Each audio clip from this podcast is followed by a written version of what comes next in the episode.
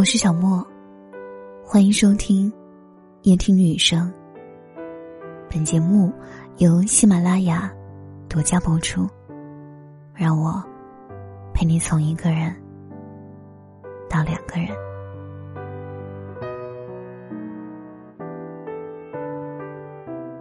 昨天一位听友私信我说，大年初三决定和他分开了。和他相处的这两年，发觉自己好像是跳进了一个巨大的黑洞里，无论自己怎么去改变，怎么去迎合，都觉得没有办法走得很近。两年的时间，说真的，还是自己坚持下来的。他说，最开始的时候我们都很喜欢彼此，可是这种喜欢到后来却变成了一种填补。就像我要忍受他忽冷忽热的怪情绪，他心情好了我们在一起会很开心，心情不好的时候，一句你别再来烦我就能把我拉入谷底。就像我要时刻保持他能在一瞬间就找到我，但凡是微信挽回了一会儿，他就会开始和我冷战，直到我百般求和才能松一口气。就像过年的这几天，他们家里聚会非要拉着我视频，他那边亲戚朋友都在，我完全听不到那边都在问我什么，我只好客气地陪着笑脸，显得尽量和他们聊得来。可是挂掉视频后，他说我不懂事，不懂得怎么哄长辈开心，太过自我。我解释了好多，可他硬是一句话都没回，又一次开始冷战了。像这样的例子还有好多，甚至有的时候梦见他的时候，都是在梦里他说我的不好。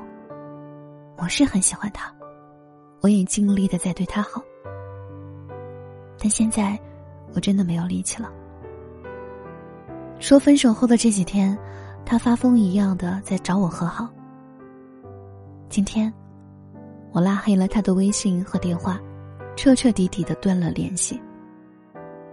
我真的没有力气再去爱他了，就祝愿未来他会找到比我更爱他的人吧。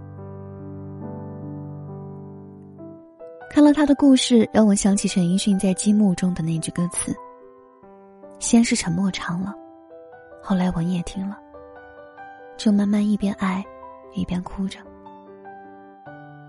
这大概是很多情侣分手的缩影吧，明明是从相爱开始的，最后却逐渐走向复杂，走向离散。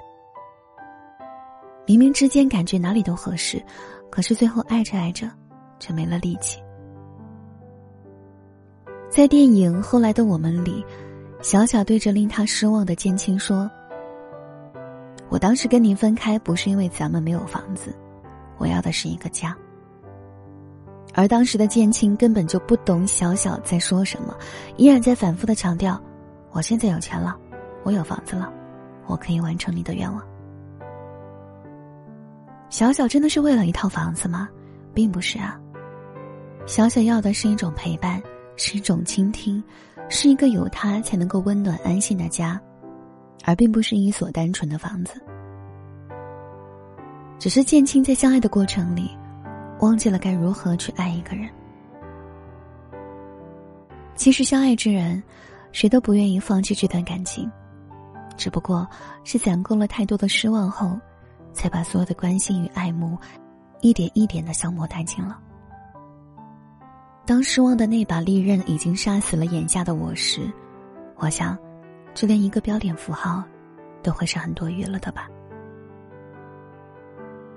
毁灭感情的永远不是人生大事，而是那些细枝末节的失望积累。失望是一种很抽象的东西，它不似开心，只要你咧开嘴笑，大家都知道你开心。但是失望到整张脸都透露出主人很失望的信息，那真的就是失望了。任何抽象的东西，具体的时候都是异常强大的。失望到绝望，一定是在所有的不动声色中慢慢的长大的。只不过在你看出了一个人绝望的表情之时，那早已为时已晚。爱情开始之初，任何一个人都会对未来抱以最大的期望，也会坚定不移地相信一路同行地走下去，但在爱情结束之时，也会告诉自己无能为力才是最终的选择，因为选择了希望，就再也没有继续下去的理由了。还记得格局中有这样一段话，曾打动我好长一段时间。他说，最好的爱情一定是两个独立的人格的相遇，不是因为爱的卑微而心生疲惫，也不是因为爱的太过琐碎徒留一地鸡毛。真的好遗憾啊，如果有一天你找不到我了，千万不要难过，不是我不爱你了，也不是你错过我了，而是我终于有了勇气离开了。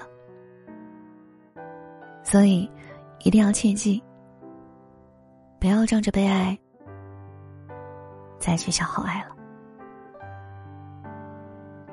本期节目来自作者青逸先生，来源再见某人。我是小莫，愿你晚安。